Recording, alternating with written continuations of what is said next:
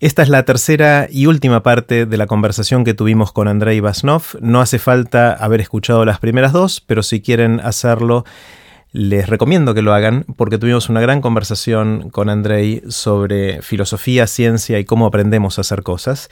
Pero en esta última parte le hice a Andrei el bombardeo típico de preguntas de Aprender de Grandes con algunas preguntas nuevas. Pueden ver los links relevantes en aprenderdegrandes.com barra Andrei con i latina. Los dejo con Andrei. Andrei, quiero hacerte algunas preguntas, un bombardeo de preguntas de cosas muy diversas. Em, son preguntas todas cortitas, pero que vos podés obviamente tomarte el tiempo que quieras para responder. Pueden ser respuestas cortas, respuestas largas. Hay una pregunta que em, voy a estrenar con vos, que hasta ahora no vengo haciendo en este bombardeo, y es una que con, un amigo nos hacemos mucho seguido, y es la pregunta, si tuvieras la oportunidad de viajar en el tiempo una vez, ¿Irías al pasado o irías al futuro? ¿Se puede volver? Sí, es ir, ver algo y después volver. Es un, viaje de ida y vuelta. Uh, si, de ida y vuelta, yo iría al futuro, yo diría unos 80 100 años. Uh, ¿Por qué? Porque bueno, eso en esta charla no, no, lo hablamos, pero seguramente en otros aprendentes grandes existe esto, todo el tema de eh, avance exponencial de tecnología. Eh, creo que si fuera, eh, creo que es lo más largo o lo más lejano donde yo puedo ir y todavía entender lo que está pasando y no simplemente terminarme en un lugar donde yo no entiendo nada y es lo mismo que estar en el medio del espacio vacío, ¿no? Digamos, la... Eh, dijiste 70, 100 años, ¿cuánto dijiste? 80, 100 años. 80, 100 años. Yo, diría, es el, eh, por mis, mis estimaciones, yo diría es lo más lejano donde uno puede ir y todavía entender un poco lo que está pasando con la sociedad, eh, disfrutarlo. mucho más lejos creo que va a volverse inentendible. Ya, esa pregunta solo me parece fascinante, es decir, ¿dentro cuánto el, mundo va a haber cambiado tanto que con nuestros ojos de hoy ya no vamos a entender qué es lo que está pasando. Eso ya, yo creo que si surge esto de la conciencia global va a haber ciertas cosas que se nos van a escapar. ¿Es por ahí viene esta sensación de que ya no entendemos qué es lo que pasa o, es otra cosa? sí, sí, sí. O, es la singularidad y... La, singularidad o la fusión con las máquinas o la emergencia de, un ser eh, supra planetario, para, llamarlo de alguna manera. Cualquier de esas cosas pueden pasar, ¿no? O el, el, famoso eh, poner los cerebros en el cloud. Eh, y bueno, podemos nombrar infinitas cosas en esta categoría, que cada uno de estos prácticamente haría la sociedad no entendible. Eh, o sea, para, tomar un ejemplo, imagínate Sócrates estando acá hoy. Entonces, él podría todavía conectar, pero aún así, por lo menos, eh, no en un día. Por ejemplo, si camina por la calle va a ver que toda la gente como zombie está caminando con, nosotros lo sabemos, teléfonos celulares, pero efectivamente toda la gente está zombificada de esta manera. Viene a otro lugar, se, se sienta frente de algo un poquito más grande, pero lo mismo, y de nuevo, mirando de una forma fija, con, con dedos apenas moviendo. Después llega a casa, se sienta en otra y hay otra cosa parecida con pantalla un poco más grande y de nuevo amplificada. No, no, entendería nada, pero por, lo menos ahí se podría explicar esto. Pero el avance tecnológico viene tan rápido hoy que yo estoy absolutamente convencido que más de 100 años, por más que me gustaría creer que yo eh, puedo entender cosas complejas, creo que no podría entender nada más de 100 hmm. años. Eso está buenísimo. Eh, pueden pasar ciertas cosas, yo diría, de baja probabilidad pero que si sucedieran podrían hacer que ese, ese, horizonte en vez de ser 80 años sean 20, 30 o 40. Por ejemplo, se me ocurre si hay una gran catástrofe global que nos extingue o... Sí. No, yo diría, eh, eh, con esto, eh, sí, estoy 100% de acuerdo, pero incluso si tomamos escenarios eh, como un asteroide, escenarios cataclísmicos que siempre puede haber, eh, el universo funciona de esta manera, pero descartando estas cosas de baja probabilidad, aún si todo más o menos sigue bien, entre camillas, o como ahora, eh, yo creo que después de 100 años va a ser inentendible. El otro que se me ocurre que podría hacer un cambio cualitativo es si realmente entramos en contacto fluido con, extraterrestres, con gente de otros lados, con vida inteligente de otros lados. Yo creo que la probabilidad es relativamente baja, pero no nula. Eh, lo que pasa es que seguramente esa conversación no va a ser muy fluida, porque... por lo que hablamos. Sí, porque está lejos y por eh, que son años luz de cada mensaje de ir y volver. Son años, perdón, porque la distancia es años luz. Eh, para cada mensaje, con lo cual no, es algo que va, por más que lo descubramos, sí puede haber un cambio cualitativo de no sentirnos solos en el universo y bajarnos un poquito el ego, eh, pero de ahí a poder aprender demasiado, en parte porque no vamos a poder comunicarnos, lo más probable, y si nos llegáramos a poder comunicar, no va a ser una comunicación muy fluida, salvo que encontremos un, camino en el universo o algún atajo que hoy no conocemos que, nos permita ir y volver más rápido, ¿no? En eso.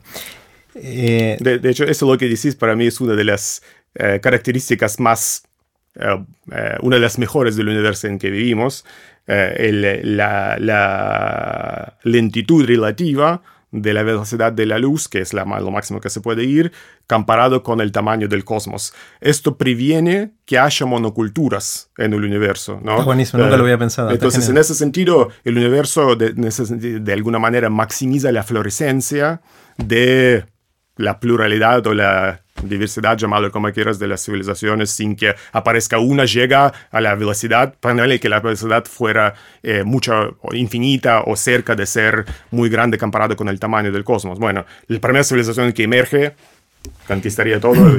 que es fantástico porque es lo que pasó en el mundo. Sí, sí. en el mundo la velocidad más rápida era la velocidad del caballo hasta hace algunos cientos de años atrás. Y entonces surgieron culturas tan distintas en todo el mundo. Y ahora es la globalización porque ahora esencialmente la velocidad es infinita. Es como que si eso sucediera en el mundo, si encontráramos eh, atajos para viajar en el universo, podría darse la no globalización, sino universalización del universo. ¿Sentís, Andrei, eh, que um, sabes algo vos que sentís que mucha gente no sepa y que estaría bueno que supiera? Mm. A ver, que estaría bueno que supiera. yo diría, el, eh, para mí era una cosa que me cambió la vida una vez de llegar a entender eso que yo por mucho tiempo, y de hecho todo mi eh, recorrido hasta, hasta donde eh, hacía ciencia, estudiaba física, fue motivado por el... Como tenía un deseo absurdamente loco de entender de lo que se trata, de la verdad, de, de cómo es el mundo. Y siempre tenía, hasta muy reciente, eh, hasta, no sé, hasta que tenía más de hasta 38 años de mi vida estaba con eso, pensando que alguien en algún lugar tiene las respuestas. Einstein, Stephen Hawking, eh, Leibniz, eh, de, para tomar a alguien de siglos pasados. De hecho, el matemático Kurt Gödel, famoso, pensaba que el secreto del universo estaba perdido entre los eh, papers de Leibniz. Lo estaba al fin de su vida leyendo, tratando de encontrarlo. Pero bueno, yo tenía este, esta idea, creo, y que creo es muy natural para la gente tenerlo, que bueno, yo no entiendo de lo que se trata, de cómo es el universo, de dónde viene, a dónde va, eh, esos son los misterios complejos, pero hay alguien que lo entiende. Y a los 37, 38 años llegué a la, eh, conclusión que creo fuertemente que nadie no tiene ni idea de dónde vino el universo, por qué es así, eh, va hasta una de las tres aspectos de este trilema y para ahí. Uh, y no hay nadie, y, y mi, que si, si, tengo una creencia metafísica, es esta y que nunca va a haber. Uh, no significa, como siempre yo trato de agregar, esto no significa que no se puede aprender nada, pero sí significa que no se puede aprender todo hasta tu satisfacción, que de alguna manera siempre vamos a estar rodeado de este misterio uh, profundo, de hecho que va a volverse más profundo cada vez a medida que la ciencia avanza. Ah, y uno tiene que aceptarlo. Para mí era algo muy fuerte entender que nadie tiene ni menor idea. Qué bueno eso. Eh, esto se me asocia mucho a nuestras conversaciones sobre el límite entre la ciencia y la pseudociencia, ¿no? Eh, de, de, qué cosas que la gente cree hoy o dice hoy no están buenas porque es pseudociencia y qué cosas son las que hay que admitir que la ciencia no sabe. ¿Cómo, dibujas esa frontera? ¿Cómo... yo diría, em, el, em, si miramos de como las cosas típicas eh, de pseudociencia, se trata eh, de, de algunos eh, de sanación que nadie no sabe, o la ciencia, digamos, mm, trata de suprimir incluso, o de telepatía, o de todas esas cosas que son típicas. Si lo vemos, corresponden muy directamente a las necesidades, a los deseos de los humanos, que el mundo fuera más gentil, más bueno, de alguna manera eh, queremos que la gente de las cosas sean mejores que, de lo que son.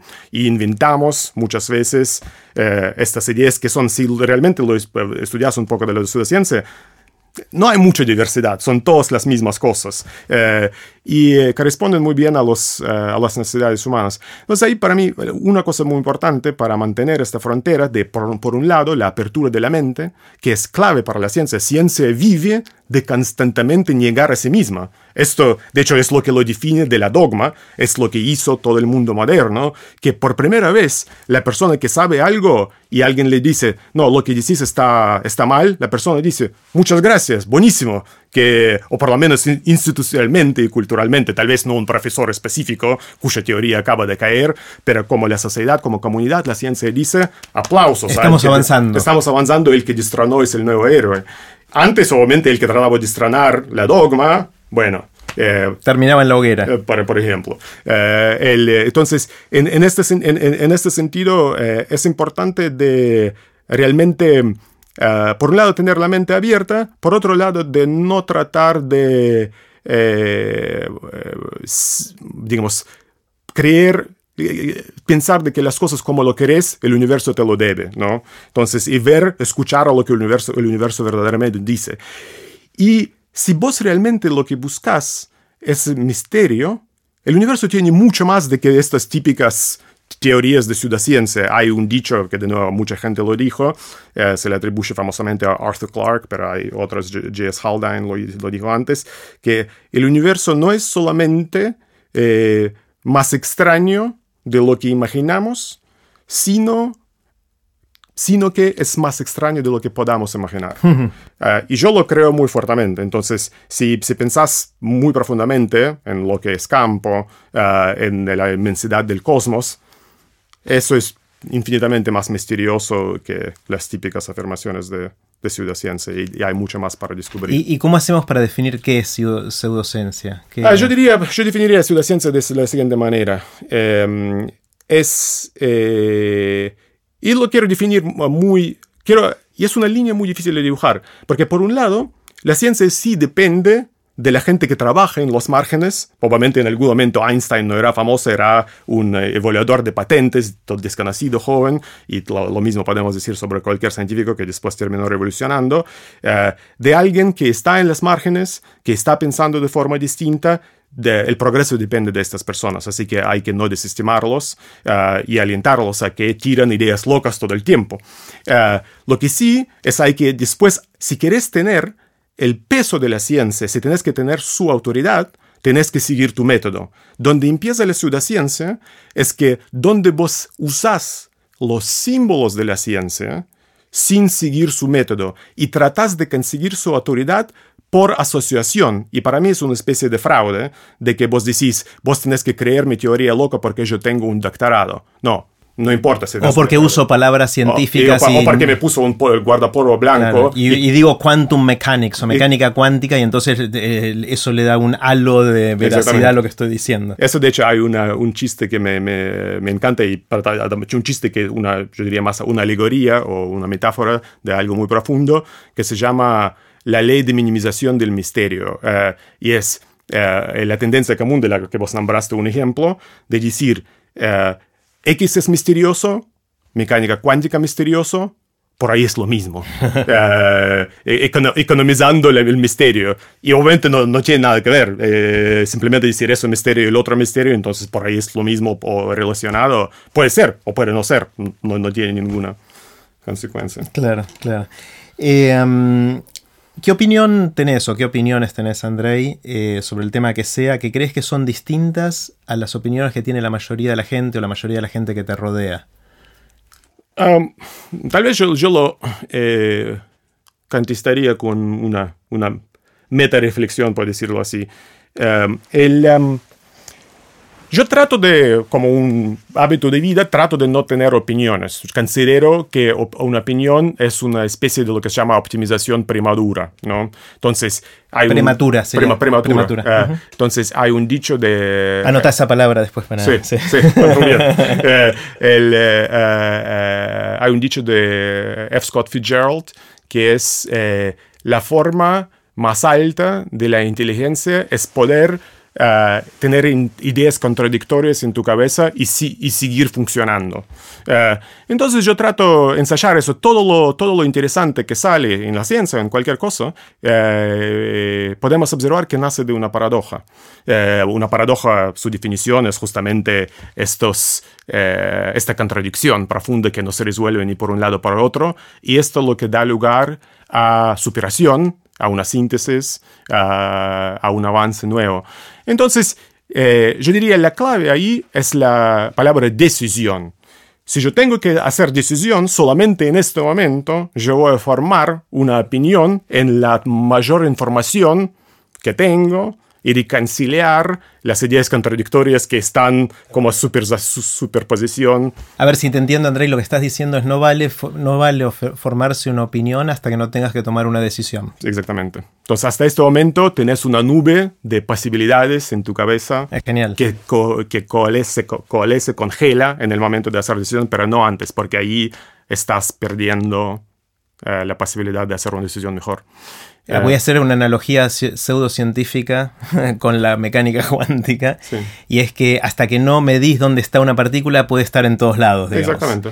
Eh, hasta que no tenés que decidir no tenés que formarte una opinión y podés estar en todos lados y no hace falta que estés a favor o en contra de algo hasta que no tenga una consecuencia práctica. Tal cual. Está, está buenísimo porque el, o sea, lo que estoy escuchando es que es una opinión que tenés que muchos no la tienen. La gente tiende a formarse opinión antes de que sea necesario. Claro. Tiene, es meta esto, ¿no? Tiene una... Claro.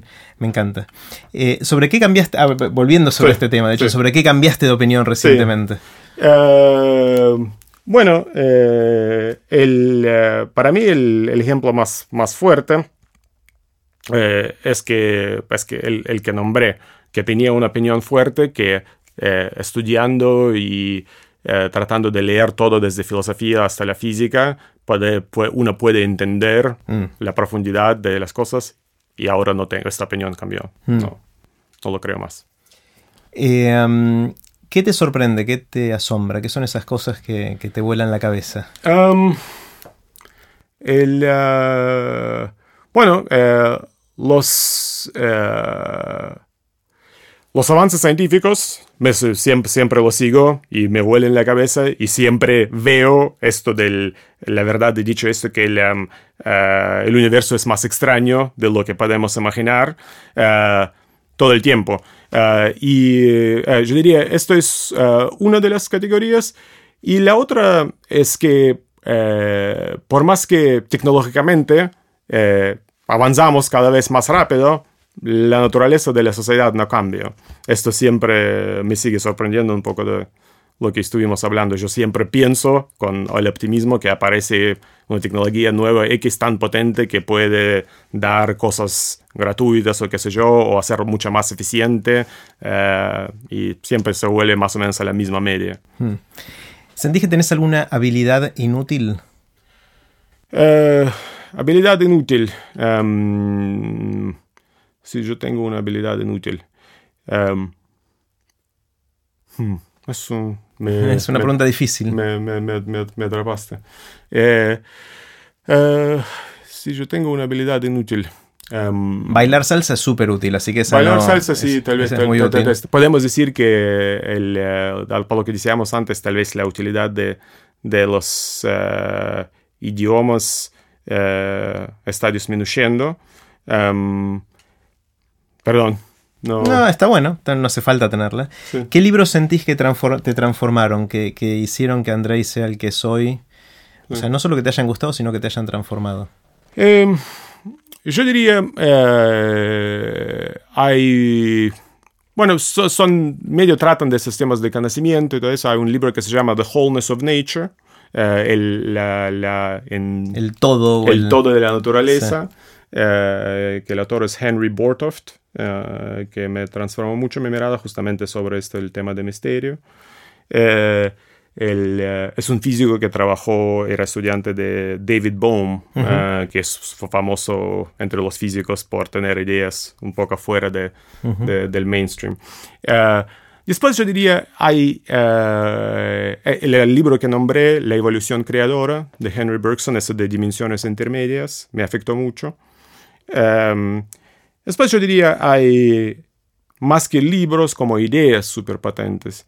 ¿Cómo eh, cuáles? Eh, hay, bueno, hay este gurú, digamos, que muchos emprendedores lean, Paul Graham.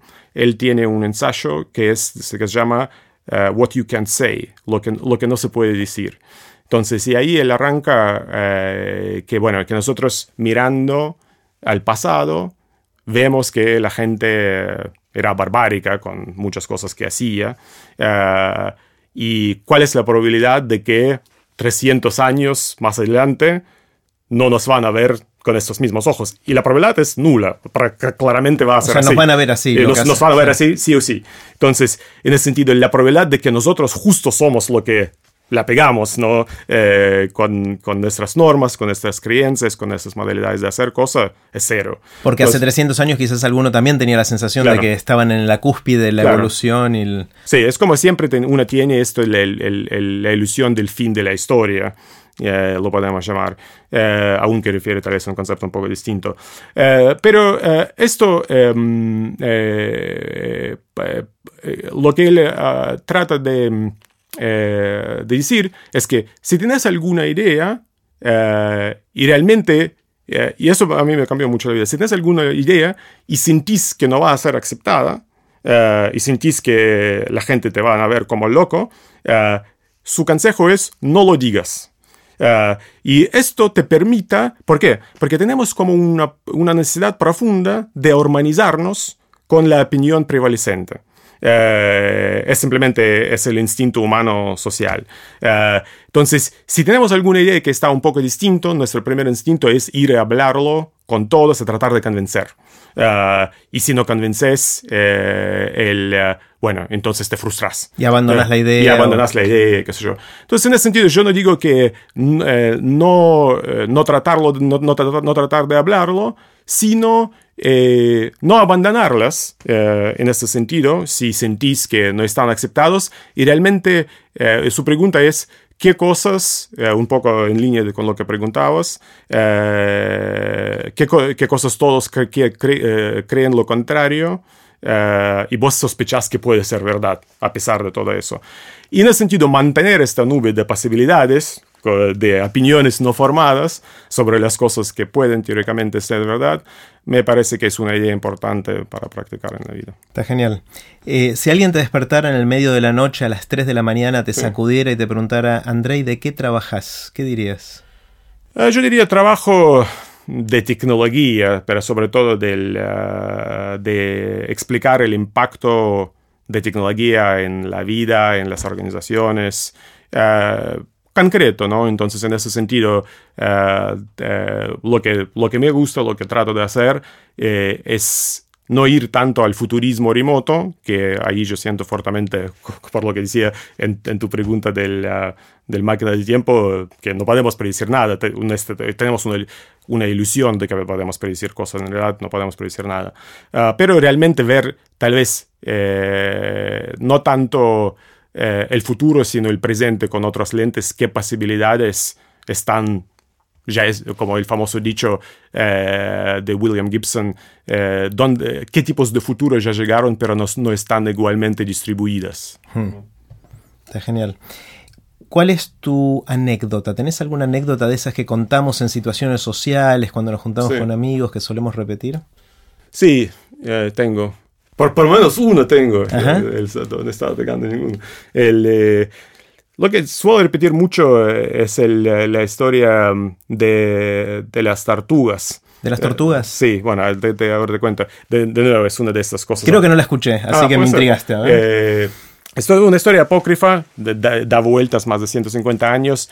La, dijeron acerca de Bertrand Russell, filósofo, de William James, psicólogo, filósofo, de Einstein, de Feynman.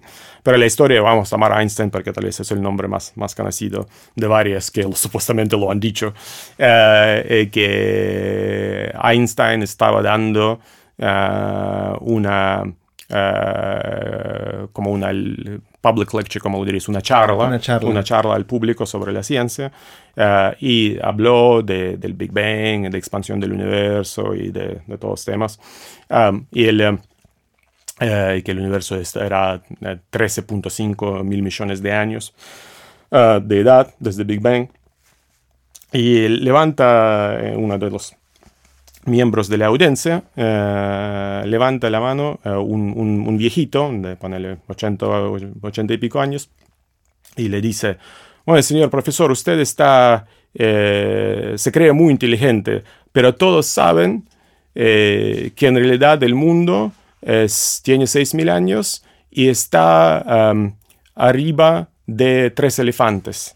Y Einstein, bueno, siendo una persona amable, lo, lo trata de seguirle la corriente sin ofender a la persona, respetándola, siendo, bueno, es un interesante punto de vista.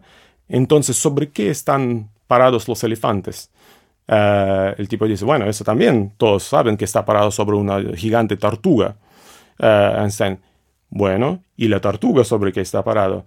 Ah, señor profesor, vos de nuevo te sentís que sos muy inteligente, porque todos saben que es Turtles All the Way Down, que es toda tortuga de ahí hasta el fondo, de ahí para abajo, ¿no? Ah, y me, me, encanta esta historia, primero que es graciosa en sí, eh, que pues, yo podría imaginar a alguien diciendo algo así, eh, y probablemente mientras que la ciencia estaba llegando a este lugar moderno, varias personas, muchas personas tenían estos tipos de argumento en su momento. Pero me encanta, tiene un doble sentido, porque también representa exactamente cómo funciona la ciencia moderna, que llegas a un cierto punto, que hoy en día, por ejemplo, cuál es nuestra tartuga, de ahí toda tartuga para abajo, son las leyes de mecánica cuántica, por ejemplo, Quantum Field Theory, de la, teoría cuántica de los campos. Bueno, eso es el fondo del mundo.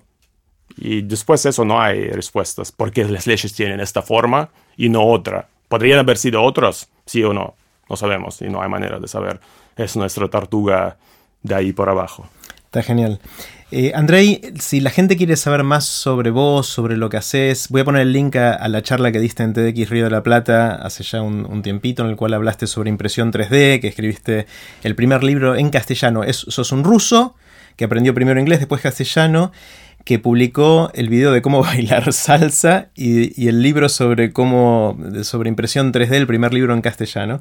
Voy a poner links a todas esas cosas. ¿Qué, otras cosas más pueden ser interesantes para que la gente vea de lo que haces, de lo que hiciste? Eh, bueno, eh, tal vez lo, más rápido, dado que mi apellido es difícil de, tipear, eh, lo más rápido, mi Twitter es Andrei Digital, no tuiteo mucho, pero es como tal vez lo más, poner esta frase Andrei Digital en Google lo vas a encontrar y ahí tiene el link a mi último libro y de ahí se puede ¿Cuál es el último libro? Es sobre Internet de las Cosas, se llama eh, el uh, Internet de las Cosas, la red de todo, dos puntos, Internet de las Cosas y el futuro de la economía conectada. Y está hecho escrito en castellano. Claro. Bueno, Andrei, un, un lujo, un placer. Gracias por venir a aprender de grandes. Gracias a vos, Jerry. Ahora sí, así terminó la conversación larga que tuvimos con Andrei Vasnov. Espero que les haya gustado tanto como a mí.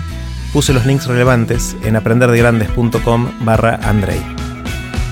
Recuerden que pueden suscribirse para no perderse ningún episodio de Aprender de Grandes en aprenderdegrandes.com. Los espero en el próximo episodio de Aprender de Grandes, cuando les cuente lo que aprendo en mis intentos por seguir aprendiendo durante toda la vida y en las conversaciones que tengo con gente que admiro. Chau.